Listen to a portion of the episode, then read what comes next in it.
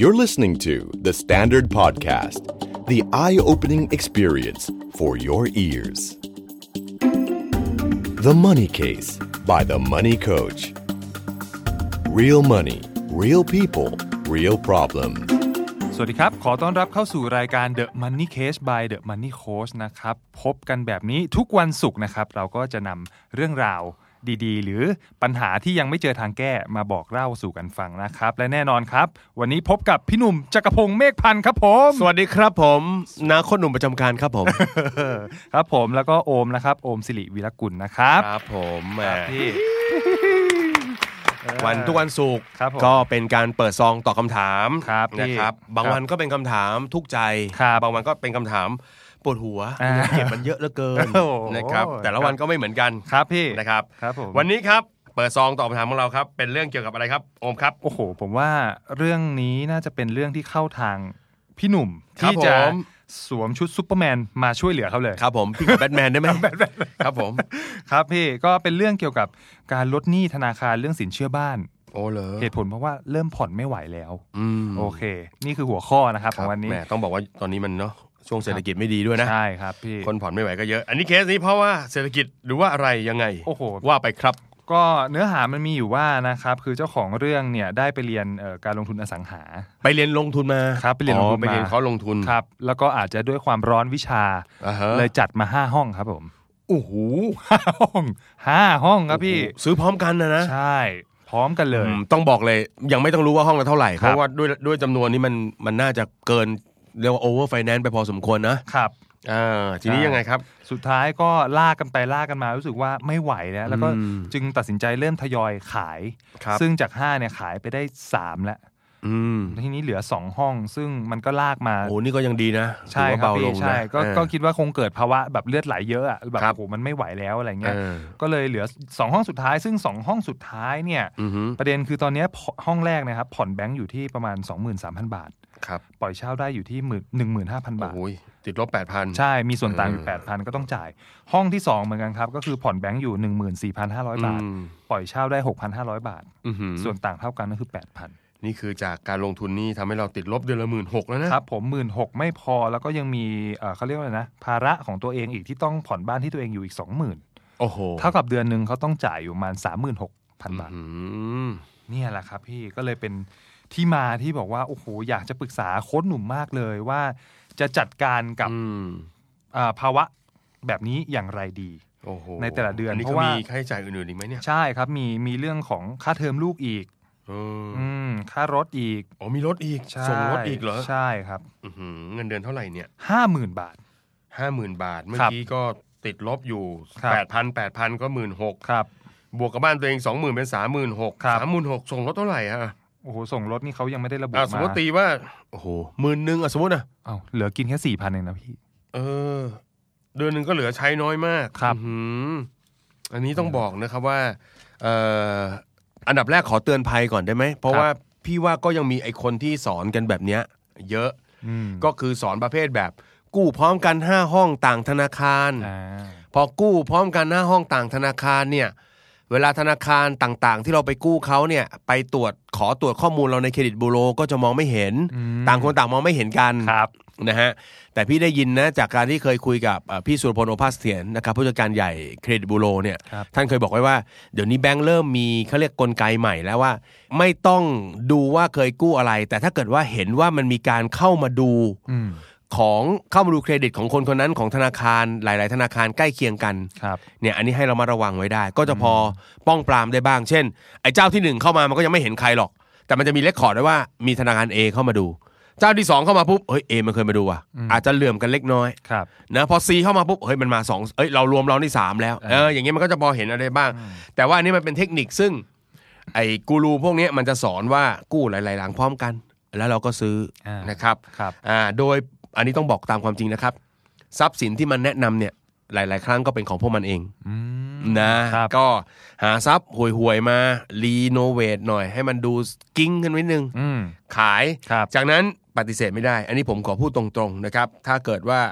นะไปกระทบใครเนี่ยก็ไม่สนใจครับว่าเรื่องจริง ครับ ก็คือว่ามีเจ้าหน้าที่ธนาคาร สินเชื่อในเขตนั้น ๆ นะครับ ในสาขานั้น ๆ ดูแลให้ด้วย อืม นะครับ พยายามช่วยพยายามดูพยายามจะหาทางปล่อยของให้นะครับ อ่า เอาละทีเนี้ยตอนนี้มันเป็นปัญหาแล้ว ครับ เอ่อเชื่อว่าเบสิกวิธีการแก้ปัญหาเบื้องต้นน่าจะมีอยู่แล้ว ก็คือการพยายามบีบรายจ่ายตัวเอง อืม นะครับ ที่บอกว่าเอ่อมีรายจ่ายส่วนตัวเนี่ยนะครับ ก็คงจะบีบไปประมาณหนึงแล้วล่ะ แต่ ครับ ดูแล้วจากรายจ่ายคงที่ที่ต้องจ่ายเนี่ยมันน่าจะลดได้ยากมาก อืม นะครับทางแรกที่อยากให้ทำก่อนเลยก็คือนะครับเอ่อถ้าเป็นไปได้เราอาจจะพิจารณาเรื่องการรีไฟแนนซ์ดู ครับ ไม่แน่ใจเพราะว่าเอ่อที่เล่าเรื่องมาเนี่ยเนาะไม่ไม่แน่ใจว่าใช้เวลาซื้อมานานหรือยัง อืม ถ้าเกิน 3 ปีแล้วเนี่ย ครับ เนาะเป็นไปได้ว่าเราอาจจะลองทำรีไฟแนนซ์ดู มีห้องให้เช่าอยู่ 2 ห้อง ครับ มีบ้านตัวเองหลังหนึ่งแสดงว่ามันเหมือนมีทรัพย์อยู่ 3 ตัว ใช่ ก็อาจจะเติมรีไฟแนนซ์ตัวที่คิดว่ารีไฟแนนซ์ได้อะ อืม ภายใต้เงื่อนไขว่าเครดิตทางการเงินของเรายังต้องดีอยู่นะ อ่ะ ยังต้องดีอยู่นะ ประเด็นตอนนี้ที่มันเป็นปัญหานิดเดียวเลยนะครับ ที่อยากจะบอกคือ พอเรามี 3 ห้องเนี่ยเรารีไฟแนนซ์เนี่ยสมมติเราหยิบเอาบ้านตัวเองแล้วกัน อืม นะครับ ที่ต้องผ่อนเดือนละ 20,000 หรือไอ้ห้องที่มันต้องส่งส่งเดือน23,000เราเลือกตัวที่มันผ่อนสูงเนี่ย ครับ มาจับรีไฟแนนซ์เนี่ย อ่า ปัญหาคือตามเงื่อนไขใหม่ของธนาคารแห่งประเทศไทย ครับ เรามีสามหลังหยิบอันไหนมาปุ๊บเขาถือเป็นหลังที่สามอะ โอ้โห นะ เออ เพราะฉะนั้นมันก็มีโอกาสที่จะได้วงเงินไม่เต็มหรืออะไรต่างๆเนอะอันนี้ ครับ เป็นความแหมมันก็เหมือนกับติดกับดักนิดนึง อืม แต่พี่ก็ไม่แน่ใจว่าที่ผ่านมาส่งไปมากน้อยอะไรเท่าไหร่อย่างไรนะครับ อันนี้ก็อยากจะให้ลองดูก่อนเป็นทางแรก เพราะว่าอย่างน้อยที่สุดถ้าเราทำได้เนาะเครดิตการเงินมันก็ยังไม่ได้เสียหายอะไรถูกไหมก็ใช้วิธีทางนี้ทางตรงก่อน อันที่สองเนี่ยที่อยากจะแนะนำก็คือการติดต่อโบรกเกอร์ในพื้นที่ฮะนะครับโบรกเกอร์นี่ต้องบอกนะไม่ใช่ติดต่อใครก็ได้นะ ต้องติดต่อในอยู่ในพื้นที่เราอ่ะเก่งหน่อยเนาะ ครับ นะครับ อาจจะเซิร์ชตามเอ่ออินเทอร์เน็ตก็ได้ครับ Google Search เลยแล้วก็อาจจะโทรหาโทรหาโทรหา ครับ นะครับขอคนที่ดูแลในพื้นที่เราเลย อืม นะครับหรือว่าเราเห็นประกาศขายในตึกเราอ่ะมีใครประกาศขายอยู่บ้างเนี่ยเขาใช้เอเจนต์อะไรก็ลองติดต่อดู อืม ที่อยากจะให้คุยกับโบรกเกอร์ก็คือ ให้คุยตรงๆอย่างนี้เลยครับว่า น้องถ้าของพี่เนี่ยจะปล่อยออกเร็วๆเนี่ยต้องปล่อยราคาเท่าไหร่ โอ้โหตรงๆเลย ตรงๆเลยเพราะว่า อืม โบรกเกอร์ที่เขาทำหน้าที่จัดจำหน่ายเนะครับเขาจะมีเหมือนกับมุมหนึ่งก็คือมีผู้ซื้อรออยู่ในมืออยู่เหมือนกัน อืม นะเราเป็นผู้ขายถูกไหมเออเราก็บอกเลยว่า ขายเท่าไหร่ถึงออกได้เร็ว อืม ๆ เพราะโดยปกติคนที่จะมาขายขายบ้านเนี่ยหรือขายคอนโดเนี่ยพวกเราเวลาขายแน่นอนแหละ ถ้าสมมติเราซื้อเราซื้อมาหนึ่งล้านเนี่ยเราไม่มีหรอกมาซื้อมาขายล้านหนึ่ง เออ เราก็อยากจะขายได้สักล้านสองขอ ครับ กำไรสักนิดหน่อย อืม นะครับแต่ว่าสถานการณ์ของเราไม่เหมาะแล้วที่จะเอากำไรนิดหน่อย หรือแม้กระทั่งเท่าทุนเนี่ยอาจจะต้องยอมถึงขั้นเจ็บนิดหน่อย แต่ล้างหนี้ได้ อ่า ถูกไหมฮะถ้าวันนี้เราเคยกู้มาล้านหนึ่งวันนี้เหลือ9 0 0 0 0 อืม 9 5 0 0 0ถ้าได้ราคานี้เขาบอกพี่ถ้าพี่ปล่อย 9 5 0 0 0ปล่อยเลยของออกได้ อืม ไปเถอะ รีบ ไปถะ ปล่อยเลย สถานการณ์เราไม่เหมาะกับการที่กำไรอีกเล็กอีกน้อยแล้ว ครับ เจ็บไว้ไม่นะไม่เอออยู่อีกนานๆไม่เหมาะแล้ว อืม นะครับทีนี้ฮะถ้าสองอย่างนี้ทำไปพร้อม ๆ กันแล้วยังไม่ไหวอีก ครับ นะครับเอ่อจริง ๆ เรื่องค่าเช่าเนี่ยเอ่ออยากจะพูดในมุมหนึ่งเหมือนกันก็ไม่แน่ใจว่าตอนนี้ที่ที่มันติดลบอยู่เนี่ยเป็นเพราะเราเก็บค่าเช่าต่ำหรือเปล่า อืม อ่าอันนี้อาจจะให้ลองเปรียบเทียบกับห้องใกล้ๆดูแล้วกันเนาะเพราะว่าขึ้นยังไงก็แซงห้องข้างๆ มากไม่ได้อะ ครับ นะเพราะว่าห้องเหมือนกันหน้าตาเหมือนกันฟังก์ชันคล้าย ๆ กัน เราเขาปล่อยหมื่นห้าเราจะไปขอหมื่นแปดแค่นี้ก็เหงาแล้ว เออ รับประกันว่าห้องเราเงาเงา ไม่มีใครมาเลยฮะ ครับ สุดท้ายท้ายสุดถ้าไม่ไหวจริง ครับ ๆ คือมุมหนึ่งเนี่ยที่ทำได้ก็คือการสร้างรายได้เพิ่มแหละแต่พี่ก็บอกตรงๆว่ามันนาน อืม เนอะเราจะทำอะไรเนาะที่ได้ทุกเดือน พอจะมาล้างติดลบเนี่ยหมื่นหกทุกเดือนเนี่ยมันมันไม่เร็วหรอก ครับ มุมหนึ่งครับ เดินเข้าไปคุยกับแบงค์เลย อืม เดินเข้าไปคุยกับแบงค์เลยเหมือน ครับ เคสหนึ่งที่เราเคยนะปรึกษากันในรายการคือ เดินเข้าไปคุยกับแบงค์ว่า เอ๊ะ เราจะทำยังไงได้กับสถานการณ์ตรงนี้เราบอกเลยครับว่าเราไม่ไหวแล้ว อืม นะครับ ครับ เอ่อไม่รับปากว่าแบงค์จะช่วยเหลือ เออ นะเพราะว่าแบงค์แต่ละแบงค์ก็มีนโยบายที่แตกต่างกัน ครับ นะครับ แต่ว่าอยากให้เราเปิดฉากคุยก่อน อืม แล้วคุยบอกเลยว่าเราไม่ไหวแล้ว อืม เออ ครับ ก็ไม่ได้ขู่นะ แต่ว่าอยากจะปรึกษาว่าถ้าไม่ช่วยอะเนาะหรือว่าไม่ไม่ปรับอะไรให้เราสักนิดนึงเนี่ย เราน่าจะไม่ไหวแล้วอาจจะต้องเบี้ยว อืม นะอันนี่ไม่ได้ขู่ใช่ไหม เพราะว่าเพราะว่าอย่างนี้พี่พูดตรงๆ คือ ถ้าเราบอกว่า เอ๊ะด้วยด้วยค่าส่งเนอะ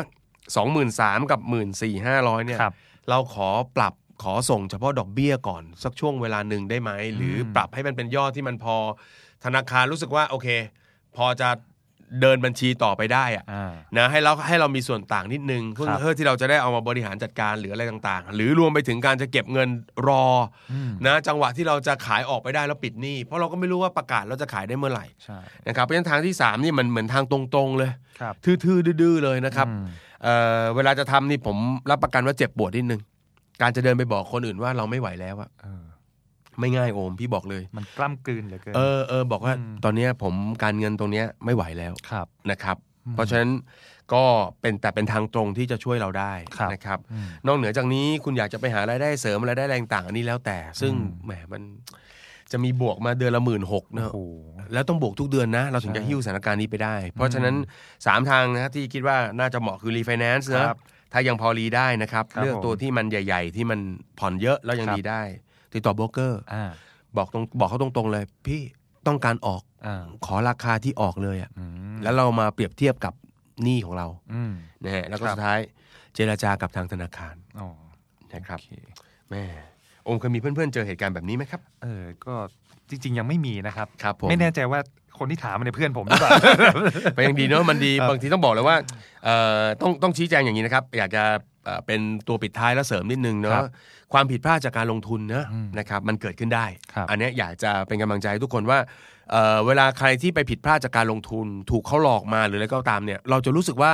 เราเหมือนขอขออนุญาตใช้คำนี้ เราเหมือนโง่ ถูกเขาหลอก ครับ แต่บอกเลยฮะว่ามันเป็นความไม่รู้นะความไม่เข้าใจนะแล้วไอการที่เราไม่รู้ไม่เข้าใจเนี่ยมันก็อาจจะทำให้เราอ่าโลภเกินโลภเกินไป แล้วก็ ครับ อ่ามองแต่ผลตอบแทนไม่มองความเสี่ยง อืม ดังนั้นเมื่อเกิดความผิดพลาดแบบนี้ขึ้น อย่าไปเก็บไว้นะครัคบรับ อย่าไปปล่อยให้มันค้างคาไว้เอ่อยอมเปิดเผยตัวเองว่าเราเป็นคนผิดพลาดสักนิดนึง อืม แล้วพาตัวเองออกมาดีกว่าหา ครับ ที่ปรึกษานะจะหลังไมค์มาคุยกับรายการเราก็ได้ อืม นะครับ ครับ อีกมุมหนึ่งอยากจะฝากไปถึงน้องๆ ที่กำลังคิดจะลงทุนนะครับจำคำนี้ไว้ให้ดี การลงทุนใดๆในโลกไม่ง่าย อืม ขีดเส้นใต้ไม่ง่ายนะครับ ใส่ดอกบัว ดอกจัน ใส่ทุกอย่างไว้เลยว่า ครับ มันไม่มีทางหรอกที่คนคนหนึ่งจะสร้างผลตอบแทนจากการลงทุนได้เกินความสามารถของคุณ อืม คุณไม่รู้เรื่องนั้น แค่เอาเงินเนาะสามารถกู้ยืมธนาคารได้ แล้วก็ไปซื้อลงทุน ครับ แค่นี้เรียกว่าตัวเองเป็นนักลงทุน อืม ถ้าทำแบบนี้ได้คนที่มีสลิปสลิปสวยๆ เครดิตดีๆ ก็ต้องเป็นนักลงทุนประสบความสำเร็จกันทุกคน อืม เพราะฉะนั้นจำไว้ว่ามันไม่ง่ายนะครับ ครับ เอ้ย โอเค ก็หวังว่าอย่านะอย่าให้ได้เจอเรื่องแบบนี้กันอีกเนาะ ครับ นะครับ ก็เผื่อแผ่ครับนำเรื่องตรงนี้ไปนะครับเชื่อว่าเรื่องนี้น่าจะเกิดขึ้นจากตอนที่ฮอตๆเมื่อประมาณ 3-5 ปีก่อน อืม และน่าจะมีผู้ที่บาดเจ็บ ครับ แล้วก็เนาะอดทนกับสภาพปัญหาซึ่งอันเนี้ยไปได้สามแล้ว ครับ เหลืออีกสอง เหลยสอง สู้เขาครับทาเก ชิ โอ้โห นะครับขอเป็นกำลังใจให้ ใช่ครับเป็น นะ กำ ค ลั รั ง บ ใจให้ แล้วก็รายการของเรานะครับ ถ้ามีคำถามนะครับ ก็ส่งคำถามมาได้เนาะ ครับ นะครับมาที่เพจสันดาก็ได้แล้วส่ง ครั ข้อบ ความทิ้งไว้ ทำไมครับมันนี่โค้ชเต็มแล้วเหรอครับ ครับ inbox เต็มครับ อ่านไม่ทันนะฮะฝากมาทางเดอะสันดาก็ได้นะค ครั รั บบ ผม แล้วเราก็จะหยิบมาตอบแบบนี้ในช่วง ครับ เปิดซองตอบคำถามกับนักโคตรหนุ่มและโอมสิริ โอ้โห พบกันใหม่ในตอนหน้านะครับ ครับ ก็เป็นกำลังใจทุกคนครับ สวัสดีครับ สวัสดีครับ ติดตามทุกรายการของ The Standard Podcast ทาง Spotify, YouTube และทุกที่ที่คุณฟัง podcast ได้แล้ววันนี้ The Standard Podcast Eye Opening for Your Ears